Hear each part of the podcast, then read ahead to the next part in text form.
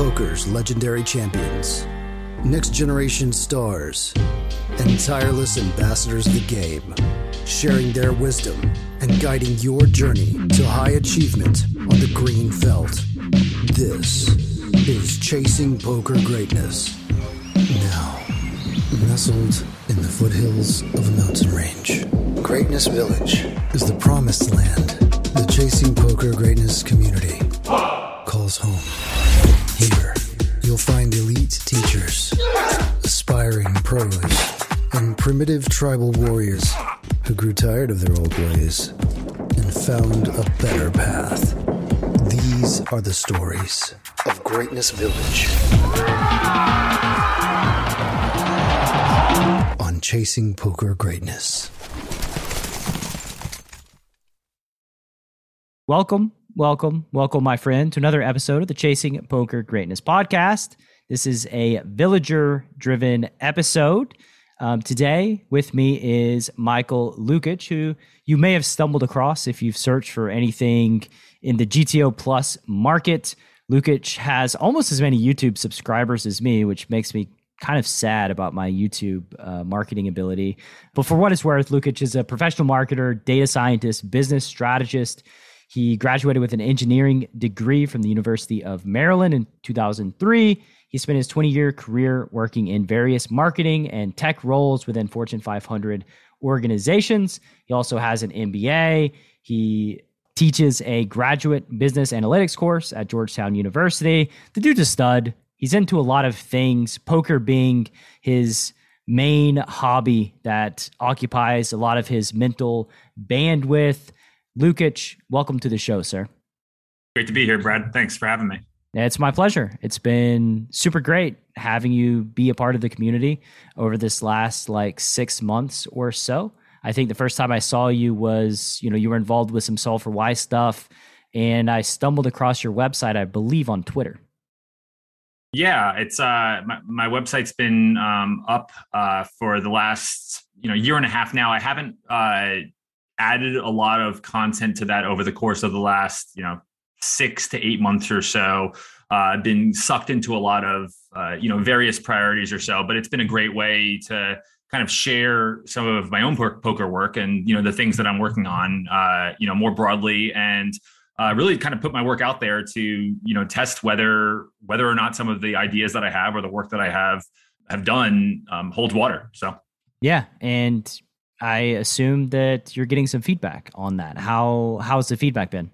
It's been awesome. I mean, it's been um, it's been really cool, uh, you know, seeing it grow month over month, and especially kind of seeing where the people are coming from. Um, I think the last I, I checked, there was, you know, somewhere like seventy or eighty different countries. I'm getting people coming from, uh, you know, all of those various countries coming to the website. Um, you know, I'll get emails or YouTube comments on, you know, some of the G T O Plus videos I've made uh, from, you know, Brazil, from the Netherlands, you know, right, from from all over the world of, uh, you know, people with, you know, generally positive uh, feedback, which has been, um, you know, really, really great and, and motivating too. So awesome, man. Um, so today's show is about your origin story. You're obviously a high performer. You've achieved a lot, very driven individual. And we'll start out by asking you the story of how you got involved into playing cards. Um, well, it's, uh, you know, it, it's probably, uh, I guess I'll level set by saying I'm forty, right? So, uh, you know, I was uh, coming out of college right when the moneymaker boom happened. So, uh, you know, like a lot of people kind of in my age bracket, that was a, a massive influence in my uh, just kind of love, you know, my development of the of of loving this game and just kind of uh, you know, being in the right place at the right time. Uh, you know, I started playing a little bit before Moneymaker one, you know, in college with friends, but we were mostly playing like dealer's choice games. So, you know, uh, we'd be playing like Chicago or Follow the Queen or Guts, or really mostly like silly wild card games. Uh, to the point where when someone actually chose Hold'em in one of those games, uh, it was uh, you know, one quick hand that we would immediately move on to the wild card game after that. Um, of it course, was uh, somewhat boring. Um, and, you know, I actually, I, I won often in those games. Uh, and I thought at the time that that meant that I was really good at poker, but it really just, I know now that it means that I was just better than my friends, but we were all, you know, fairly bad. I was also probably running pretty well at the time too. um, uh, and, you know, so in, back in two thousand two, I had my twenty-first birthday. I, I went with some friends to Atlantic City, and they weren't even running uh, or spreading no limit, you know, at the casinos back then. So I was playing some seven card stud and limit hold'em. I went up to the Tropicana there, and I think I won like three or four hundred dollars or so. So you know, I came home and I thought I was uh, just a rock star at poker. I thought I was gonna just crush the world. Um, uh, and I, I had a buddy at the time who was was better than me, and and and he had a lot of success online. So I decided to deposit a couple hundred dollars and party, and proceeded to lose it all in a matter of like days. Uh, and, you know, that happened a couple times before I, I realized that I, I maybe I didn't know as much as I thought I did. And I, you know, was going to have to potentially, you know, learn some more to be able to get better at this game and improve. Yeah, I think I remember my first deposit on Party Poker was like seventy-five dollars. And I started out playing two four limit, shorthanded or heads up. And by the end of the night, I was playing fifteen thirty heads up. And my balance was like twelve hundred. So management, not really a thing back then too. Not really a thing. To be fair, like I'd already been playing poker. So like I had more behind the seventy-five dollars that I could have deposited, but like it was just total degeneracy of like, let's move up and let's see if we can get into that thirty sixty Party Poker game. That was like the biggest game around in those days with, you know, seventy people on the wait list and two static games where they didn't open any more tables. Um, I, we, I did finally make it to that game, by the way, and I got my brains absolutely beaten in. Like it was just not a fun experience. I'll never forget Auntie Roro, whoever you are or wherever you are, Auntie Roro, I still see you in my nightmares. She or he, I think I read somewhere that that may have been like a collective screen name behind like multiple pros that used it, um, which would make sense because golly, they destroyed me. But in your discovery of poker before then, had you had any other flirtations with strategy games? Did you have an inclination to thinking about strategy? Was it something that interested you?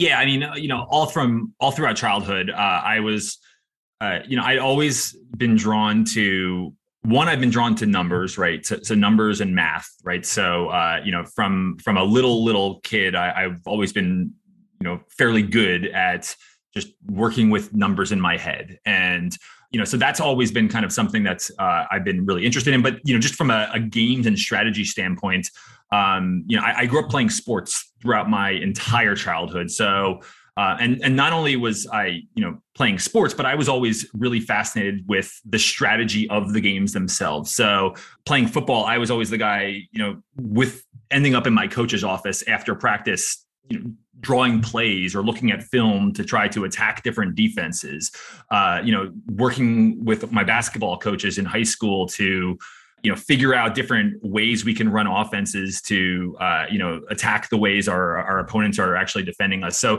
you know, that's always been something that's really interesting to me is, is in a, in a game against somebody else or against a group of people, uh, trying to figure out where weaknesses might live in somebody else's strategy and being able to exploit that. And poker is kind of the ultimate as it relates to exploitation and constructing yeah. strategies and finding, you know, the failure points that will make our strategy better than theirs, which ultimately leads to us being a winning poker player. So after you're the rock star that went to Atlantic City, you won a couple hundred bucks, then you punted some on Party Poker. Was it just poker continually in your life after that? Um, you know, it's definitely ebbed and flowed over the years, uh, uh, but it, it it really kind of ramped up from there. So I went out and bought some books. I, I remember I'm kind of a book junkie in the sense of um, I have a huge bookshelf just full of, of you know, poker books. Um, but, you know, I remember the first book I bought was uh, kind of a poor book. Uh, it was called Ken Warren Teaches Texas Hold'em. I think it just had nice branding in in the Barnes and Noble that I walked through. You know, so I read that. Uh, I read, you know, Super System at the time. And then, you know, I, I think it really kind of exploded for me when I stumbled across some of the Sklansky books. So, um, you know, re- reading Theory of Poker and uh, the one he did with Ed Miller, uh, Small Stakes Hold'em, um, and then finding two plus the two plus two forums from there. So, you know, just kind of immersing myself in that world. It, it found I found relatively quickly I went from, you know, being a losing online player to, you know, a break even one to, you know, actually winning some money playing online, you know, back then at uh, Party and Full Tilt. So you mentioned eb- ebbing and flowing. So tell me about the ebbing. What happened that took you away from the game? And then brought you back in? Well, you know, I, I, I don't think it really ebbed until probably the mid two thousands, because I, I was kind of on a, a nice trajectory upward. Um, mid twenty tens. Sorry, this is no, this is not quite two thousand tens yet. This is okay. So two thousand, this is still two thousand four, two thousand five okay, okay. time frame. Yeah, sure, sure. Um, I, I was playing a few nights a week, but um, you know, I, I graduated from college. I, I took a job at a, a tech consulting firm, so I spent my days, uh, you know, working um, at, at a technology consulting firm, uh, doing you know whatever it is that you do at, at a tech consulting firm during the day. And you know, I'd, I'd wake up at seven, I'd get ready for work, I'd work until six at night, I'd come home. Um, you know, take an hour or two nap and, you know, grab some dinner. And then I'd fire up an online session, um, at, you know, on Party or Full Tilt from like ten to like two or three in the morning and, you know, rinse and repeat, go to sleep for four hours and then go to work the next day and do it, do it all over again. Um, so it was a, it was a busy time. And, but I was continually getting better and I was continually improving. And I, I think my kind of thirst for knowledge of the game was, was, was there too. I found myself during the day when people were kind of procrastinating at work instead of, you know, we didn't have social media to kind of procrastinate that much back then. So, you know, I spent my time on two plus two, just browsing through the forums. Right. So I, and that was a great place for me to just continually to get better at poker. And, you know, it's, by two thousand five, two thousand six, I was kind of at a little bit of a crossroads where I really con- seriously contemplated playing full time. I realized that, you know, I'm making decent money on the side playing Party and uh, playing on Party and Full Tilt, but I just couldn't get enough volume in to, you know, replace the income that I would make from my day job. So at some point I was going to have to take that leap of faith. And, you know, I was ready to go quit my job and, and go pro kind of in that two thousand six timeframe, when, you know, it kind of felt like the universe was telling me that something and, and, and gave me some, uh, you know, negative feedback loops of, uh, or feedback loops to kind of push me in the other direction. Uh, you know, first of which was Party pulling, pulling out of the U S market. Right. So that kind of scared me a little bit. Uh, the other piece was, uh, you know, I was ready to move to, you know, San Diego with, with a buddy of mine. Um, and we were both going to go play poker and, you know, within a matter of a month from each other, he broke his wrist and I tore my A C L. So we ended up kind of pushing off our trip a little bit. And, you know, in the meantime, while I'm pushing off, you know, my trip, I'm pushing off quitting work. Um, you know, I ended up getting a, a big promotion and a big pay increase. My salary went up like fifty percent, at, you know, in my day job. So, you know, all of that kind of, I'm, I'm looking at my options for going forward. And I'm realizing that, you know, maybe poker's not necessarily the route I want to kind of take my, my full-term career. Uh, So, you know, didn't necessarily kind of increase the volume from there.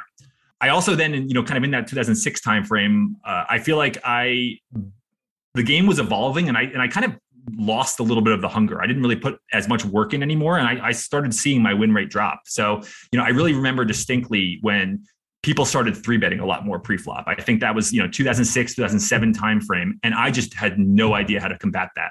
So, you know, and that was frustrating to me, right? I, I'd been beating the game for a long time. And then all of a sudden I'm just getting three bet all the time now. And I'm just like, wait, wait a second, this isn't how it was supposed to work. Yeah. I, I remember that time period because there were some like high volume pros that had like a folded three bet of like seventy-two percent.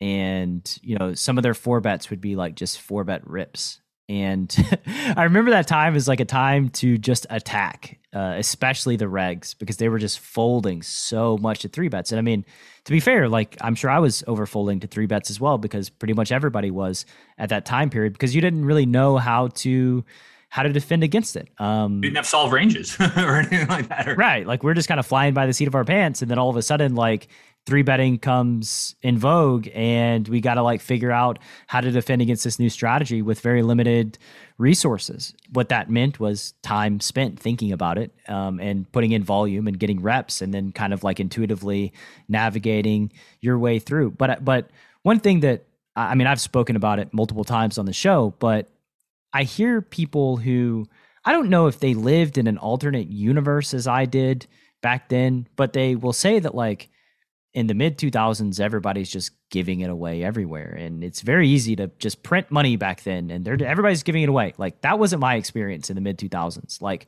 players are still playing at a high level um, for the games then. And it wasn't just like easy mode. Like there were very, very few winning players um, and we also had visibility on that with like poker table ratings because you could look up a screen name on any site and see their win rate um, based on the hands that they had tracked and the data that they had collected. And like there weren't a ton of just like crushers in the world. So like maybe maybe they just lived in an alternate universe than me, but my experience was like it was still hard to win. Yeah, I, I mean, and you know, I I don't think that's inaccurate at all. And I mean, I you know, I definitely feel like, you know, during the, you know, two thousand four, two thousand five, two thousand six timeframe, you know, I, I was winning a lot and often. Um, but I think a lot of that was just kind of, all, I was also putting in the work at the time. And, and, you know, when I stopped putting in the work, I, I uh, you know, stopped winning as much sure. as I did.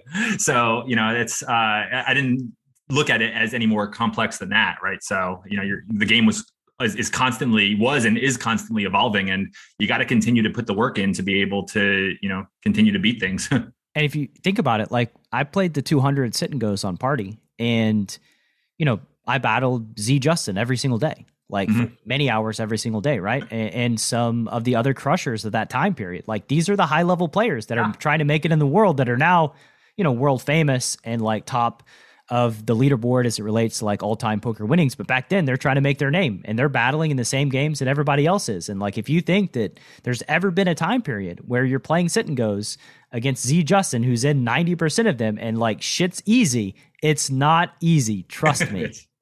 That's very true. That is very, very true. So you went on the career path instead of pursuing the poker path. Uh, and what happened next um, as it relates to, you know, both? Well, you know, so I, I, I kind of started working my way up the the corporate uh, ladder. So, uh, you know, I worked at, uh, like I mentioned, mentioned, I worked in tech consulting for uh, a number of years, and I kind of settled into playing poker part time. And, you know, since I wasn't killing it anymore, I, uh, you know, online, I was, my volume had kind of slowly declined over the course of the next few years. So I played periodically. Um, and then I take the occasional like road trip to Atlantic City with friends, but really that was that, right? I was playing, you know, very, very, very recreationally um, and not super often. And, you know, when Black Friday hit in twenty eleven, at that point, I was, I was already in grad school. Uh, I was, you know, going back to grad school to get an M B A uh, in marketing. And, uh, you know, at that point, kind of poker was a blip on my radar, right? So it was actually, you know, Black Friday wasn't that big of a deal to me. Uh, you know, I remember actually playing online about a month or, you know, two weeks before Black Friday on Full Tilt. And then when I saw the Black Friday, you know, hit on two plus two and everyone's freaking out, I just was kind of like, huh, you know, I, I only had at that point, I think I had like a thousand dollars in my Full Tilt account. So it was nothing significant or anything like that, that, you know, uh, but it was just kind of like, a, you know, okay, well, I guess we're just playing live from now on after that. So. Yeah. Good thing I went this other path instead of the poker path. Um, kind of dodged a bullet there. Although I do think that, like, man, back in two thousand six, if you would have um, invested into like the marketing side of it and been able to generate like affiliate revenue and sign people up, whew, people made many of pretty penny back in those days. There are certainly um, opportunities, right? You can look back on and be like, yeah, that's, it, it seems obvious now. I'm sure that that sure. probably was a, a good uh, route for that. I also look at, you know, I, I kind of shifted. Um, so I shifted um, on the professional side. I, I went back to grad school and got an M B A focused in marketing. And that's kind of when I pivoted my career into the marketing space. I had that tech background and the data-driven background. Um, and now I kind of added the marketing and strategy component to it. Uh, I actually kind of lucked out in, in many regards of doing that because, uh, you know, right in the early, you know, twenty tens, that's when, you know, marketing and technology had kind of ex- started exploding. Uh, you know, social media was exploding. Um, How do we make need, money from this? Which Yeah, the need for for people who were very data-driven marketers uh, started exploding. And I was kind of in the right place at the right time and um, took, was able to take advantage of that from a professional standpoint. So, you know, I kind of look at that as a lucky kind of moment uh, for me. Um, oh, for sure. I mean, we're all sort of the outside, what's going on in the outside world influences us probably more than most of us care to admit, and our career paths and like, you know, I was born at the right time when online poker started booming and I was of that age, you know, nineteen years old and like, had already watched Rounders, you know, like I watched Rounders when it, I remember watching it on V H S, like in, when I was living with my parents in high school, which was probably three years or so before Moneymaker, and then always had a natural inclination to games, and then Moneymaker exploded and boom, it was very natural and obvious to me what I was supposed to do with my, with my life. And in a different time period, none of that happens. And just a totally different story. So we're all kind of chained to the circumstances that are going on in society, you know, when we're at that age where we're kind of trying to figure things out. So when I, uh, like, so after I graduated from grad school, I continued to just kind of work. Uh, um, this now I was more more working at other organizations, either in their marketing departments or in their, uh, you know, marketing analysis departments. Um, I also, and, and I think where uh, the, the flow kind of jumped back into my poker life was when I really started developing a, a, a love for playing live. And I think a lot of that um, was born out of starting to have options that were close to me in the D C area. So, you know, back in the mid two thousands, I had to take the three hour drive to Atlantic City if I ever wanted to go play live poker. Then, you know, early twenty tens, I could start going to Charlestown in West Virginia and get a game in, and that was an hour drive. Uh, you know, then a few years after that, Maryland Live opened up in Baltimore, which was half an hour from me. And, you know, subsequently M G M National Harbor opened up, which was, you know, another twenty, thirty minutes from me. So all of a sudden now having a lot of options where I could just get in the car and, you know, drive twenty-five minutes and, you know, go get a session in um, and then come home that night, uh, that you know, really opened the doors to, you know, me playing a lot more poker. And I started realizing that I just loved the live game way more than I loved playing online. And, it, you know, that's kind of was my, I look at that as like my second, you know, career of playing poker starting again. What was it about live poker that you loved compared to online? You know, I always, I think one thing that I'm really good at is being able to just to take a lot of pieces of information, um, even information that you're not able to necessarily quantify, but to kind of allow that information to seep into my decision-making process to kind of sway me one way or the other on, on making decisions. So um, I, I'm, I think I'm fairly observant um, when I'm playing live poker uh, and, uh, you know, things that I wouldn't necessarily, you wouldn't pick up on playing playing online, whereas, you know, someone's mannerisms, how someone feels in the middle of a hand, right? Um, you know, the, the their table talk, um, actually looking at a showdown from earlier on, uh, you know, and things like that, like kind of putting all of those pieces together. Um, I'm, I think I'm more equipped to do that in a live arena than I am in an online arena. And then not to mention the last piece, which is one thing I struggle with in the online world. I don't know how people play more than like four or five tables at any, any given time, but just having the ability to take a couple minutes to make a decision, as opposed to having to rapidly fire off decision after decision. Uh, that was an area where I, I spent, I did better with the extra time, I think, than, than, you know, I may have done so in the online space. And I think the social interactions are pretty important too, that you meet a lot of interesting people playing live poker, which is like not something that happens when you play online.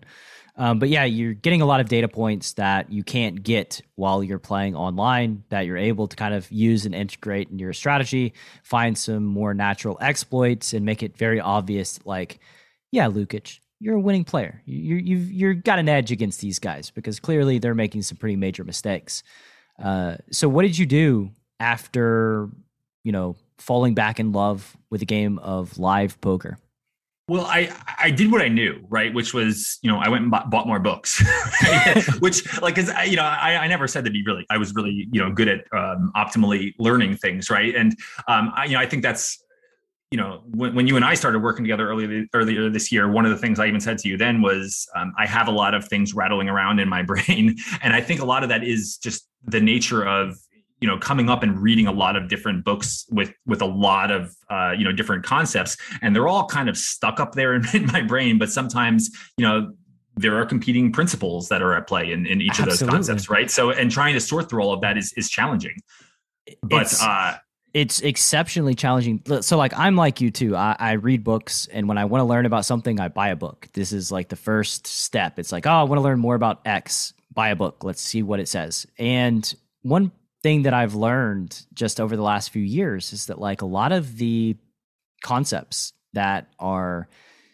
sung as the gospel in this world of poker are not actually the gospel. And there's a lot of things that people will state that are just not true. And when you look at the data, it's very obvious that like some things are just not true. And it's something that like you can't really understand through anecdotal evidence, which I mean, obviously should resonate with you because of your day job and data analytics, right? Like when you look at the data, there's no denying the behavior of people, and you just get that, you know, zoomed out perspective, you see what's going on. But when you're in it, it's very hard to kind of discern, you know, what's actually happening versus like only my limited experience of what's happening.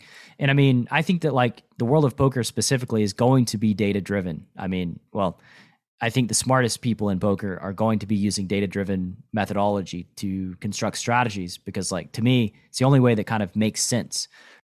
I totally agree. It's, uh, you know, I, I and, and I see that on a daily basis, like at, at work, in the sense of, you know, I'm talking to marketers in my organization, and, you know, they're, they're giving me anecdotal evidence as to, you know, why something will or won't work. And, you know, I can simply just point back and say, well, look, I, you know, I, I can't tell you whether what experiences that you've had in the past or not, but what I see here is is is what actually happened, and, and yeah. um, you know that's that's gonna that's what I'm gonna lean on is is is is the actual uh, you know data data driven evidence that we have here. Yeah, like it's in the village when somebody says, "Oh, well, fish just have it like one hundred percent of the time when they take X action," and I'm like, mm, actually, from the data that I'm looking at, it looks like they're bluffing like forty percent of the time. So I don't know, you know, it's easy to, again, we're biased. We're human beings that are biased by nature. And so like whenever they do have the bluff, it doesn't really register on our radar. Whenever they have it, we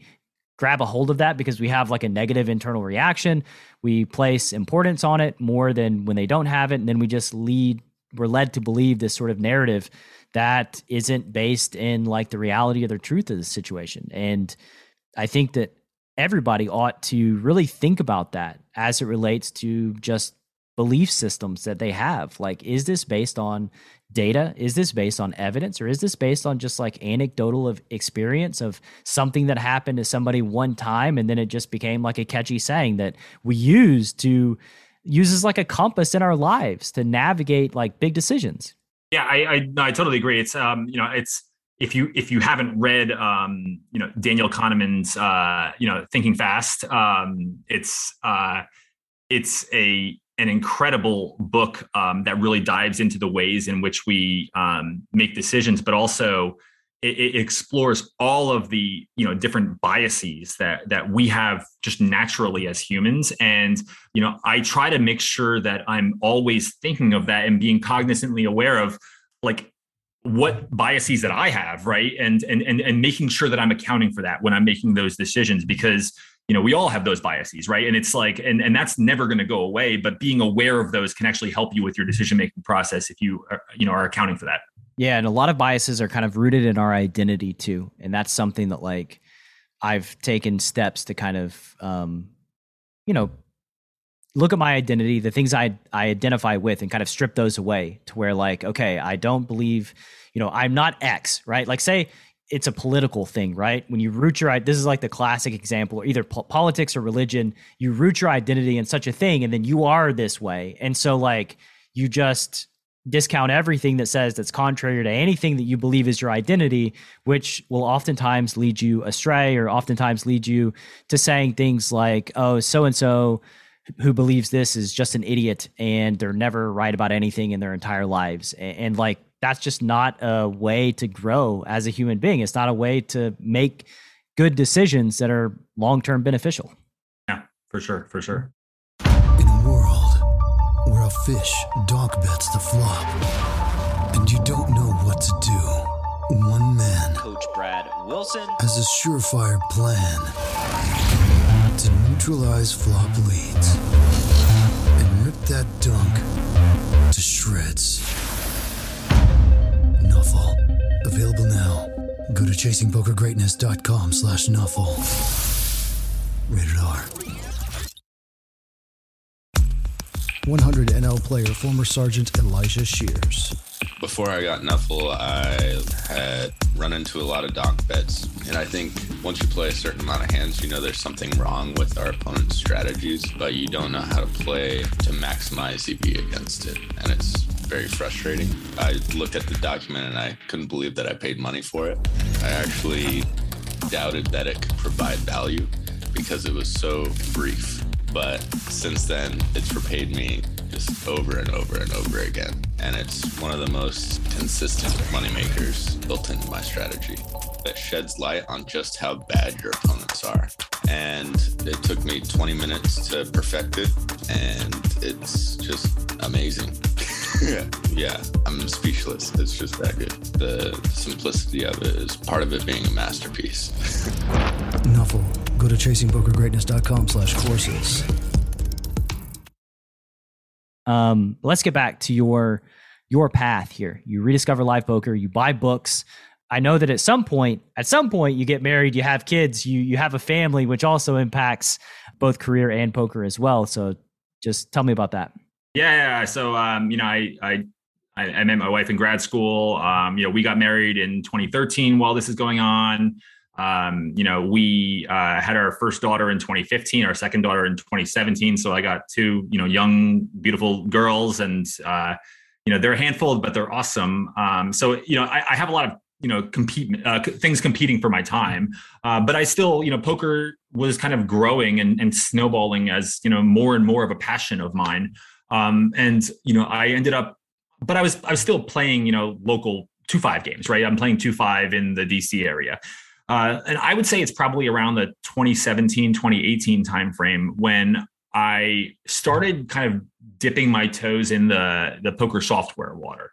Uh, so, you know, I think the first software I had was, um, you know, C R E V or Card Runners E V. Um, and that kind of led me into, you know, G T O Plus and, and, and, and P I O. Uh, so, um, but, and that's really when I found kind of uh, the, all of a sudden I was able to dive into the data myself rather than just read the concepts in, in, in books. And I think that's when my learning took off. And, you know, subsequently, I think that's when my, uh, you know, just uh, results took off. Uh, so, uh, you know, it, it, I started realizing, uh, you know, in when using solvers that a lot of the tools that I was using, um, you know, from a poker standpoint, it's really not, it really wasn't much different in, from a methodology standpoint in terms of the, you know, data tools that I was using from in my day job of analyzing marketing. I'm just, you know, it, it's attacking a different problem, but the ideas are still the same. You know, we're working with getting uh, the inputs that you put into those systems to get some outputs that are going to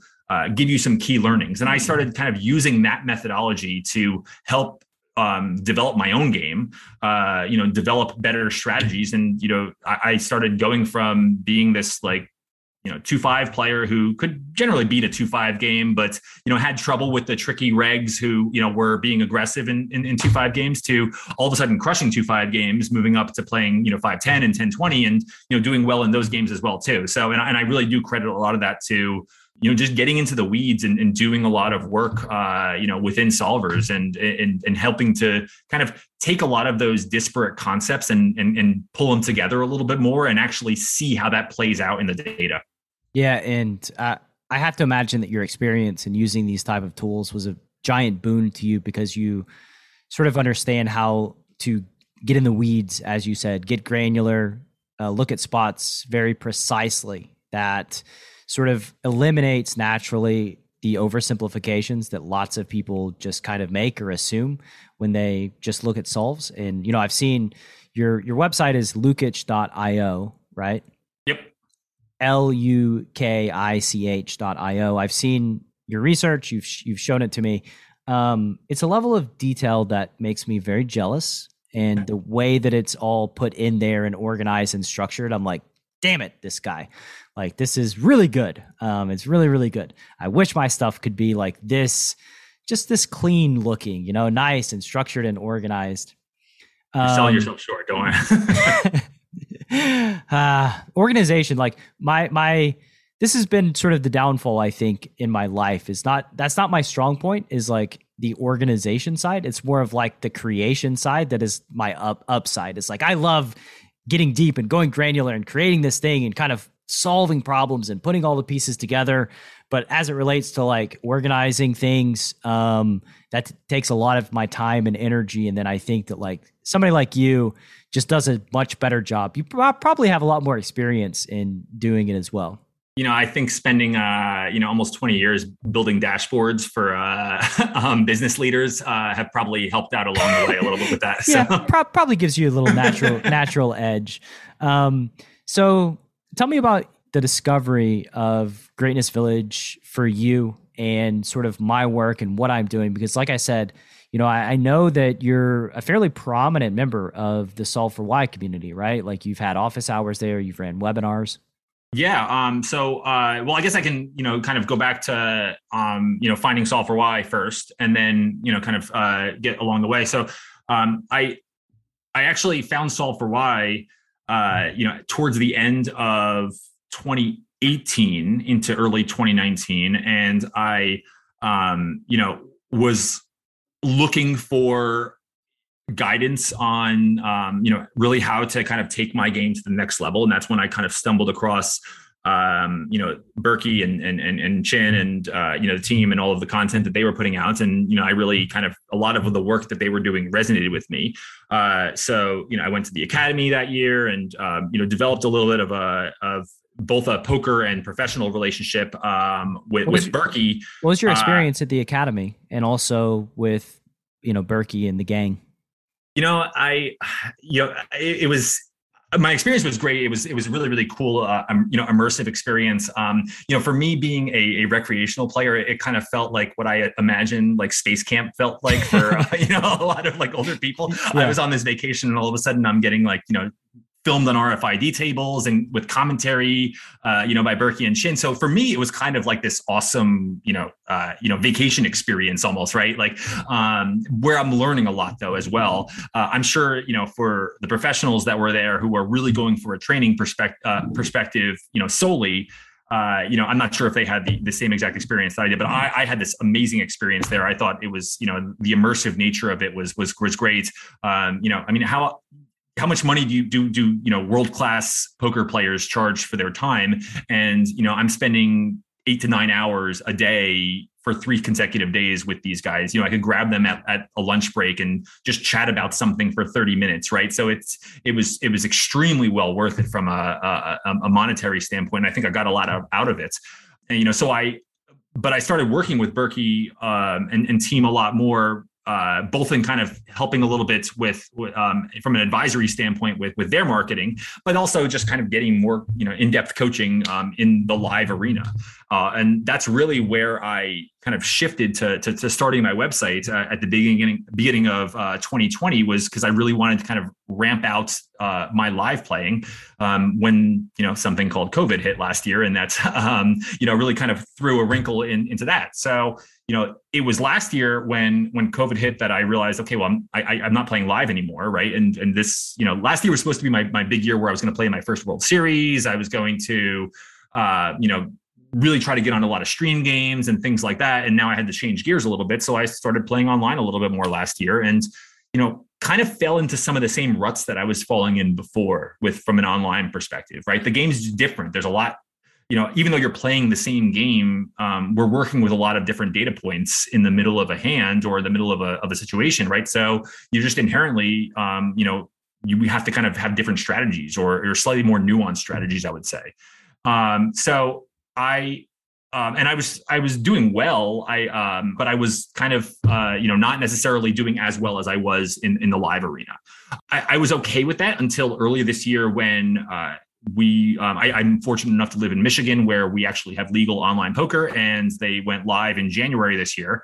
And I realized that my online volume was probably going to go up significantly because all of a sudden now I'm in a player pool that's gated, and um, you know, it's uh, I'm not necessarily playing the crushers in, in Europe or in U S, right? I'm I'm I'm kind of in this this Michigan player pool area. Um, where there are crushers here in the Michigan player pool area, but it's not necessarily t- to the volume that you'd see at kind of these rest of world sites. Uh, and, um, you know, after the initial kind of buzz of, uh, you know, recreational players kind of died out, I went back to kind of playing break-even poker again. And uh, that's where I kind of uh, was introduced to you. And I, I really wanted to um, help help transition my my live game into, you know, a successful online game as well too. Um, and so, uh, you know, that's when I kind of started, uh, you know, working with you, which I guess now has been what five-ish months or so. So it's been a a good journey there. Yeah. How did you get int- introduced to me? Was it through the podcast? I don't even know.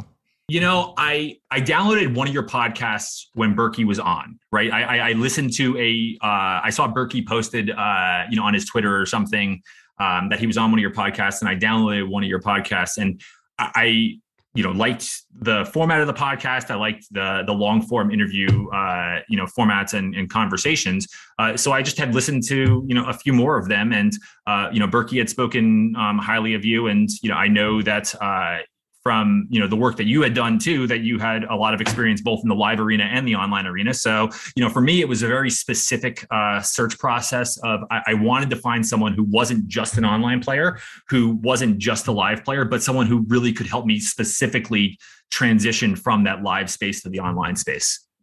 Yeah. Berkey's, Berkey's one of my favorites. He's him and I, like most people, well, nobody really knows, but like me and Berkey, whenever we book a podcast together, we end up talking for like an hour and a half before we even start recording. It's like, and sometimes like that hour and a half is like some of the best material that comes out of the conversation is like never even recorded and just kind of lost in the ether.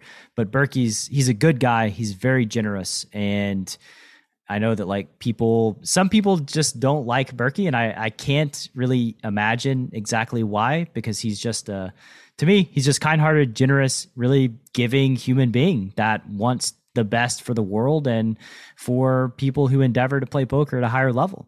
Yeah, um, I couldn't agree more. So, and uh, circling back to discovering me and going through my material, what do you think was upgraded, I guess, in your time going through private coaching with me? And then pretty sure you've bought all the courses as well now too.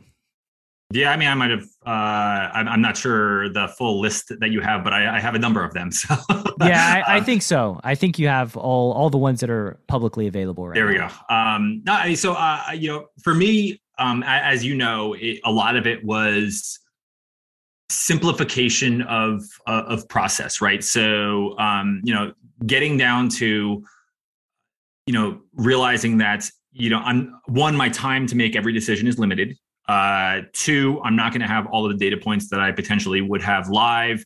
Um, you know, three, unless I'm like really good in the chat, I'm not going to be able to, uh, you know, needle any uh, pieces of information out through some table talk, right? Mm-hmm. So, so getting myself into a situation where I had more of a structured plan for, uh, you know, various scenarios before they came, but also having a simplified uh, thought process uh, in place to kind of work my way through any problem that I face in the middle of a session. Cause that's, that tended to be wherever I, when I was doing a lot of leak finding in the past, I would always find that like my, I, I would, I would be susceptible to these kind of like little mini bouts of just huge negative rushes, right? So, and, and a lot of that would come down to, I, I'd be faced with a decision that maybe I would take a little bit longer on, and I might make the wrong decision and, you know, lose a hand for whatever it is. But that all of a sudden would cloud my head for the other decisions I'd be making over the course of the next five to ten minutes. And then next thing I know, I dropped three buy-ins in ten minutes, right? So,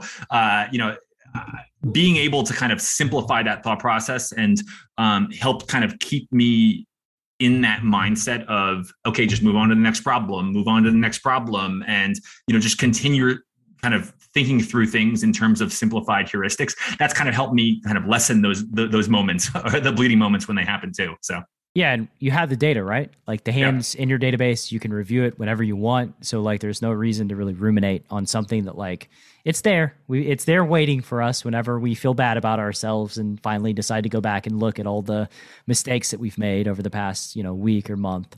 Um, well, that's my favorite time in the, uh, in our coaching sessions when, um, you know, you can hear me in the play and explain component say something about a hand that happened five minutes pre- previously, and you kind of reiterating to me and saying like, "Hey, man, just like you gotta you gotta let this this hand go and yeah. move on to the next one."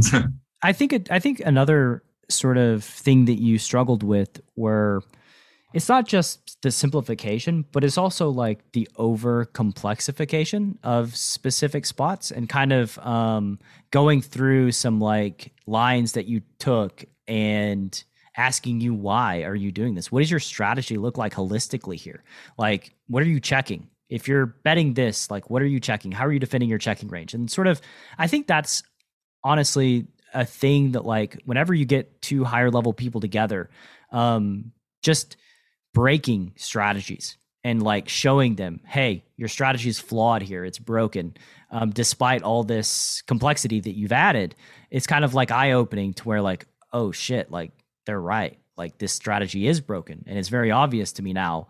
And then sort of simplifying a strategy that's more resilient and less exploitable is sort of like, I mean, that's the secret sauce of coaching. It's like, let's break things. You know, I think that's what I love the most about the group and the people that I'm plugged in with is like, I'm happy when people try to break what I'm doing. I'm happy when like somebody shows me a flaw in my thought process, because it's like, cool, this is where the growth happens, right? It's not in, well, you get better. Yeah. It's not in everybody agreeing with you all the time. It's not in just defending your position. It's in, let's break some shit and see if either A, the strategy is resilient enough to hold up, in which case, cool, we gain more confidence, or B, it's not, and we upgrade our strategy. So anyway, yeah, that was your, are you winning at online poker now these days? We haven't. Yeah, I'm, uh, I, I'm, I had my best month ever in May, followed up by my new best month ever in June. Um, there we go. Uh, July, uh, I, I actually took the last like month off for, you know, family vacations and, and, and things like that. But, uh, you know, May and June were really, really good to me. Um, you know, I've also been kind of dipping my toes in the M T T waters, which has been, um, you know, going well for me so far too. I've actually had some pretty good success playing um, online M T T. So it's been, it, it's kind of back to where it was, you know, back in the early two thousands, where I have a nice little kind of side Uh, income that, you know, is not going to replace anything from my day job. And it's not nearly at the, you know, volume or, or, or dollar amount that uh, would need to be to be able to replace that. But it's, you know, nice side money that's going to, you know, fund my World Series trip this this uh, fall and, uh, you know, funds kind of more fun things for me, which has been, um, you know, nice. Yeah. I mean, not many hobbies make money and yeah, are that's true. That's as true. engaging as poker, right? And just kind of immersive, and it's fun. I, to me, like, knowing what I know about you now, like, it's fun ex- exploring your curiosity, seeing how things work, putting the pieces together, figuring out just like the holistic view of poker and strategies and where people's flaws are. And like that, that to me has always been the draw of poker. Um, so let's talk about what you're working on now at lukich dot io. I know you, you've got your workbook. You want to explain to the listener what's going on with your workbook, where you see this project moving to in the future?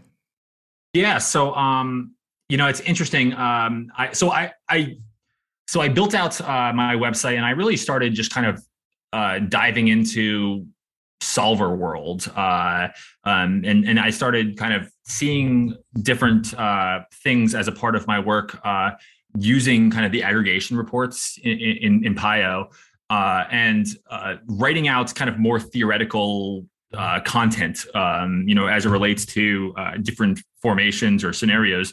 But I, you know, this goes back to when I was at the Solve for Why Academy. I, I was, I've been working on this, uh, you know, data aggregation report for a long time now. Um, I and I had something together where I took one hundred eighty-four flops, and it's kind of the one hundred eighty-four flops that people use whenever they do these, uh, you know, mass data analysis reports. They're on, it's on the P O Solver or P I O Solver website, and you know that's meant to be, you know, while there are something like twenty-two thousand, you know, one hundred uh, flops in the game, that one hundred eighty-four subset is meant to be a good model or a good, uh, you know, kind of subset to model the entire game. So, uh, you know, I have a nice, powerful P C, so uh, I, you know, ultimately. Uh, started solving, you know, all one hundred eighty-four of those flops across a lot of different formations.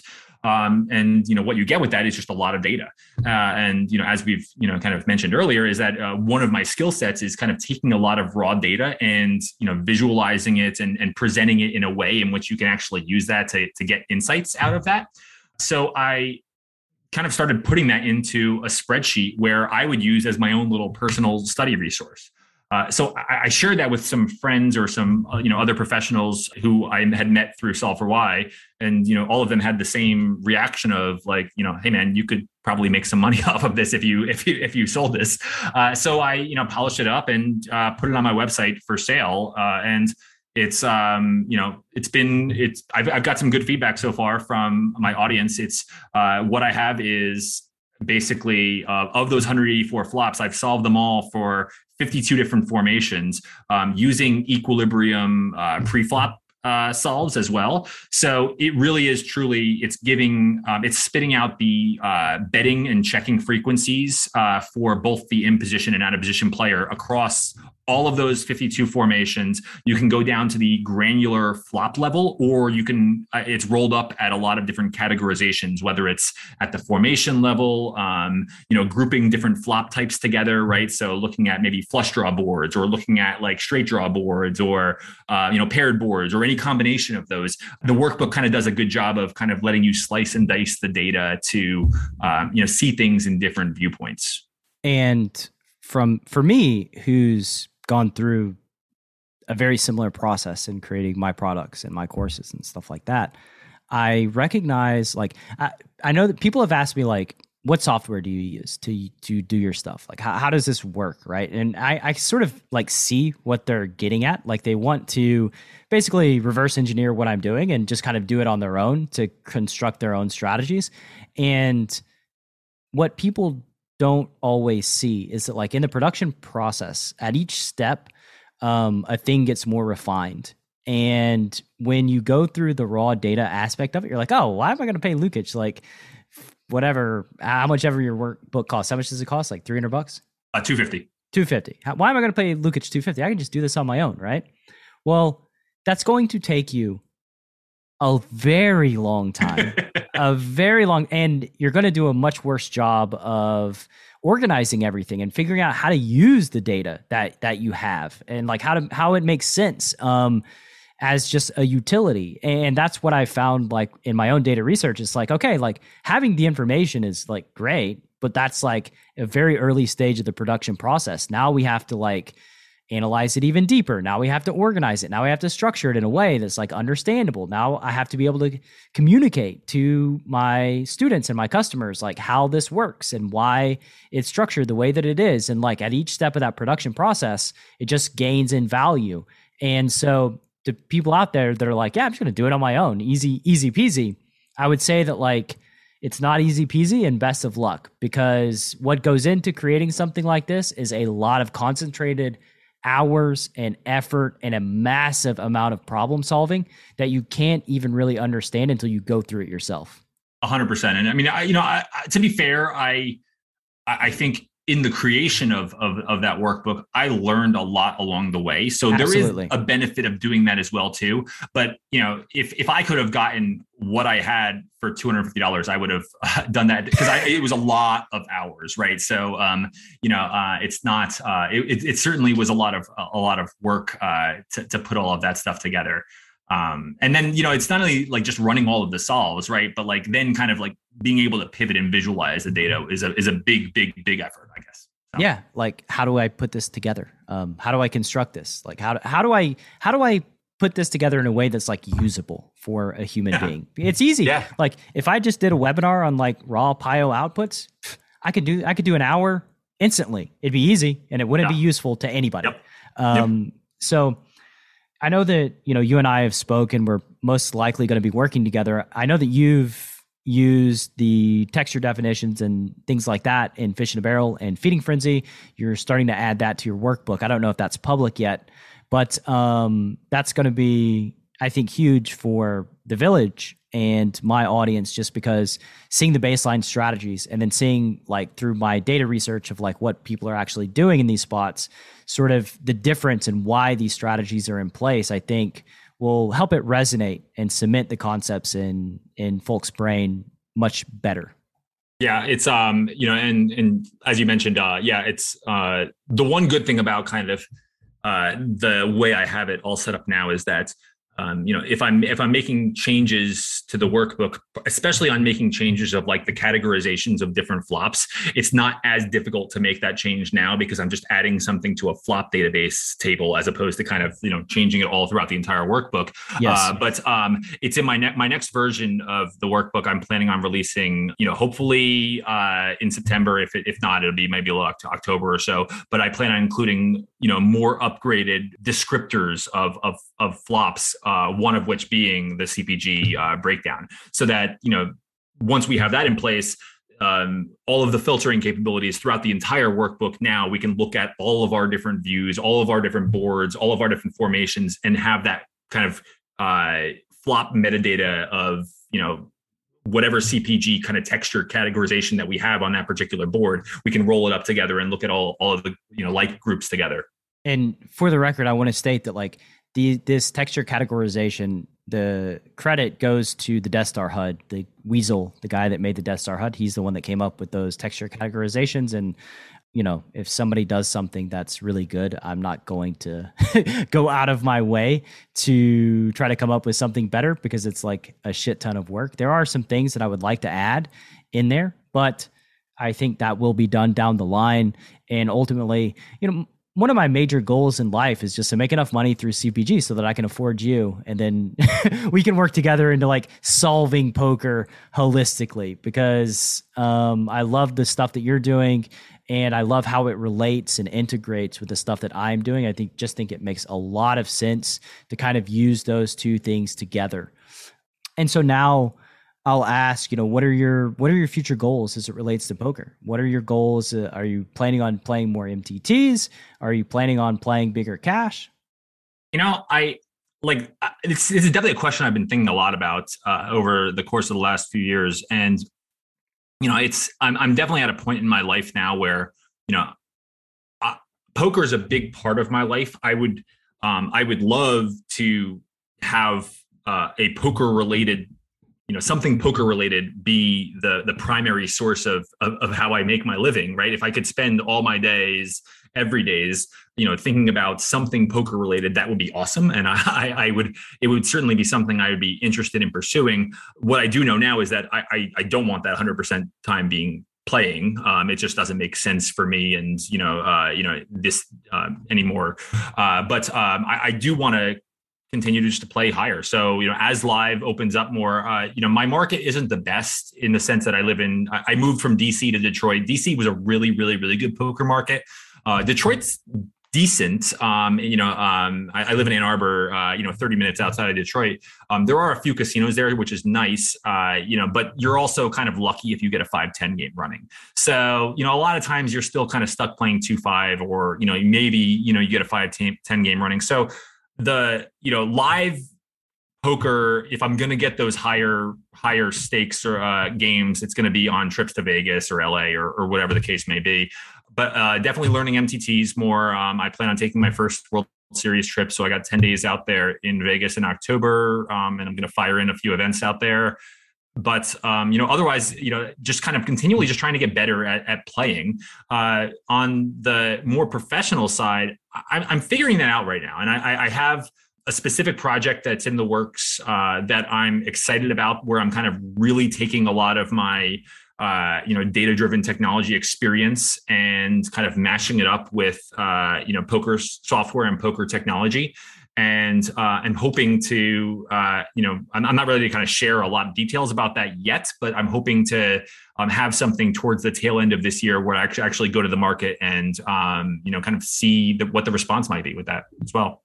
A little crumb for us to chew on as we're nearing the end here. A uh, bit of curiosity to pique, pique our interest. Um, I'm I'm interested, and I, I would certainly be interested in talking to you Uh, when the lights go down about this project that you have in the works. Um, I guess, w- well, I'll ask a couple more questions and we'll we'll wrap up.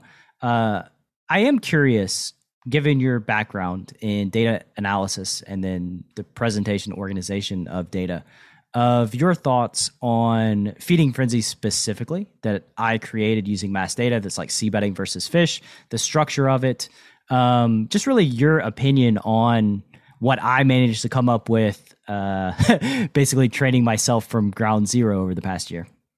Well, I love that it's simplified. I, um, so, uh, you know, I guess, um, you know, I'll, I'll try to, uh, say it so I don't, uh, give away your, uh, the, the, the secrets within the course, but, um, sure. You know, I, I, what I love about it specifically, and you've, you've kind of showed me or shared some of the, the data that, you know, how you kind of, Uh, built some of uh, the, the strategies that are in there, is that it's it's a simple to follow uh, view of and, and a simple breakdown uh, of of how you should be playing different scenarios against a specific profile of opponent, right? And I think that's what I love about it specifically is it it helps me focus my brain. Like once you internalize the heuristics that are in there, which, you know, that's my favorite part actually about the Feeding Frenzy is um, because you have a lot of data. It's, you know, for the, the people who ha- do not have it, it's, you know, something like what, like a thirty or forty page workbook or something like I that or P D F. Like fifty.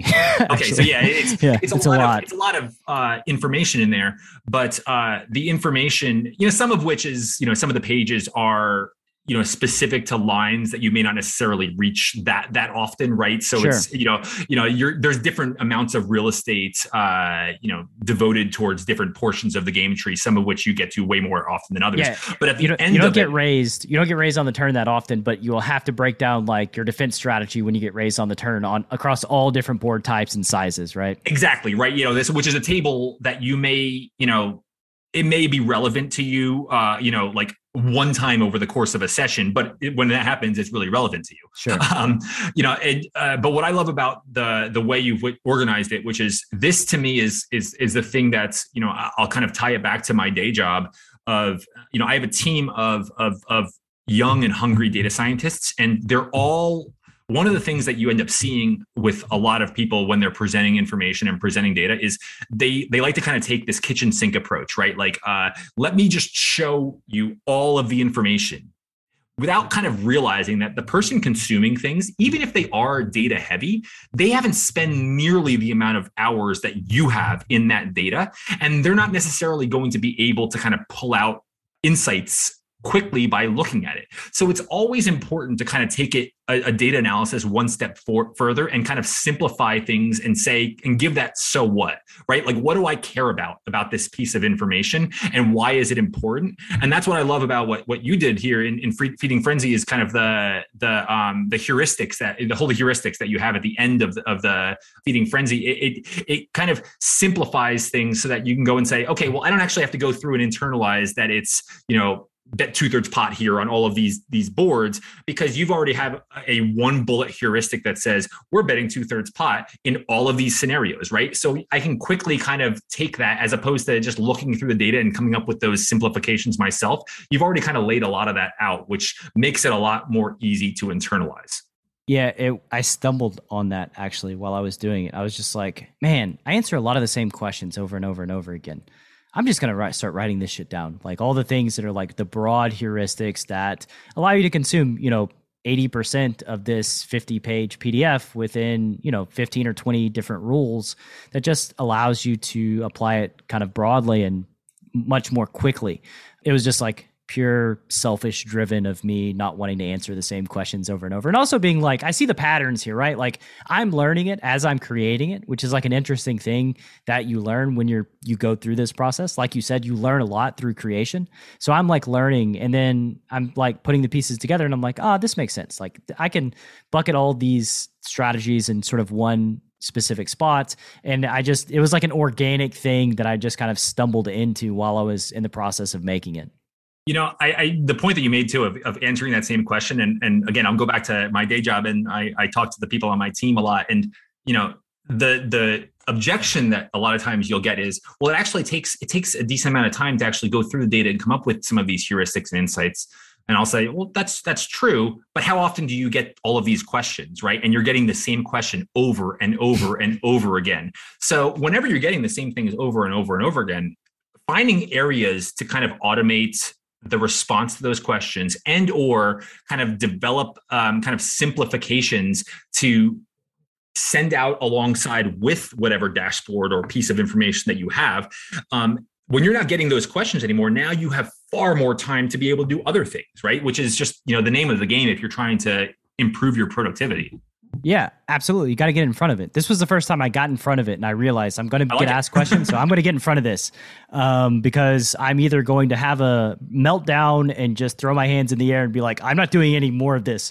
It's too much. I only have twenty-four hours in a day where I got to automate some of this bullshit so that I don't have to just answer these questions over and over. That's um, right. Cool, man. Yeah, just uh, I was curious from your professional standpoint, uh, Feeding Frenzy, because it's, yeah, it's, when you create something like that and you put it out there, there's this level of vulnerability that's like, man, I hope this resonates with people. I hope they get it. Um, I hope it's good enough that still to this day kind of drives me and scares me a little when I release something new.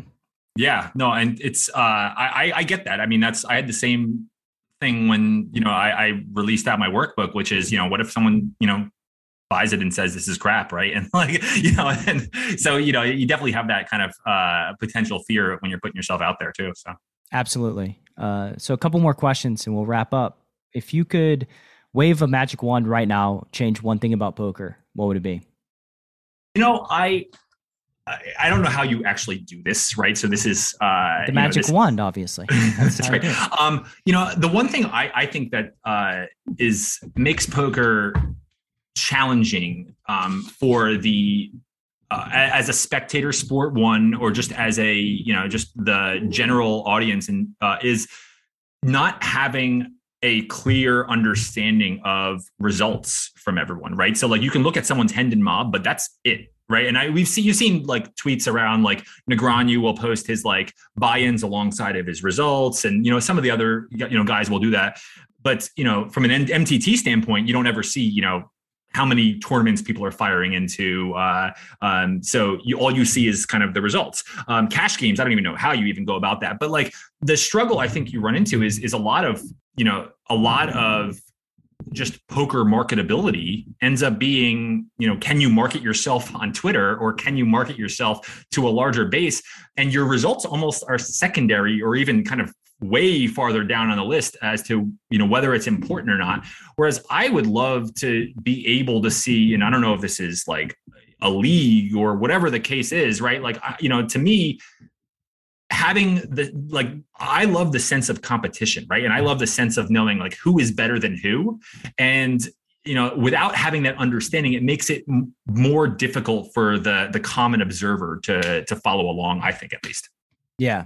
And I think that anything that's done like that probably is going to alter the game of poker as it's perceived currently, because the game of poker as it's perceived currently is not actually like the game that's being played. Um, which I think is just something that's not very obvious to lower level players. You know, it's like, yeah, these guys, they are playing this tournament and they make these decisions that are based on data points that are, we don't know what they're basing their data points on. And basically based on research that they've done off the felt that is showing them like the best strategy for this situation. Then they're deviating and like the strategy, that's actually the gold behind the decision, but we never really get to see exactly what the strategy is. We just see the indecision, which, you know, can sometimes be super compelling and other times not. And there, again, there's no way to even discern who's making very high level decisions and yeah. who's just clicking buttons. That's why I loved um, when, you know, to take things back to Berkey and Solve for Why, that's why I loved when Poker Out Loud came out, was because I, I thought that was a really cool and innovative concept to be able to get into the decision-making process. And, you know, um, you know, even, you know, because I was lucky enough to be able to get to experience that and do that myself in their student season. And, you know, it's, it's, I mean, it was challenging, right? So, but like, you know, like that, you know, getting in someone's brain as they're thinking and actually diving into the thought processes and decision-making, um, that to me is, is the gold. You're right. Yeah. And I think I, I, I've always respected Nick Howard just as a human being and the way that he thinks about things and his views on life and all that stuff. But hearing his thought process on Poker Out Loud was like, I'm, I'm impressed. Like I, I'm very impressed at the way that this human being thinks about poker in the game. And that's not something that like I would have gotten to experience had it not been for Poker Out Loud. Uh, one of these days, I'm sure I'll get to be on, on Poker Out Loud, uh, probably when pandemic dies and it makes sense to kind of go out there, but I think it'll be fun. Like, I, I think yeah. it's a fun experience. Um, it was a fun experience. I will say it was, uh, cause I got asked that a lot, which was like, you know, how was, uh, doing Poker Out Loud? And I, I, you know, I always say it was intimidating.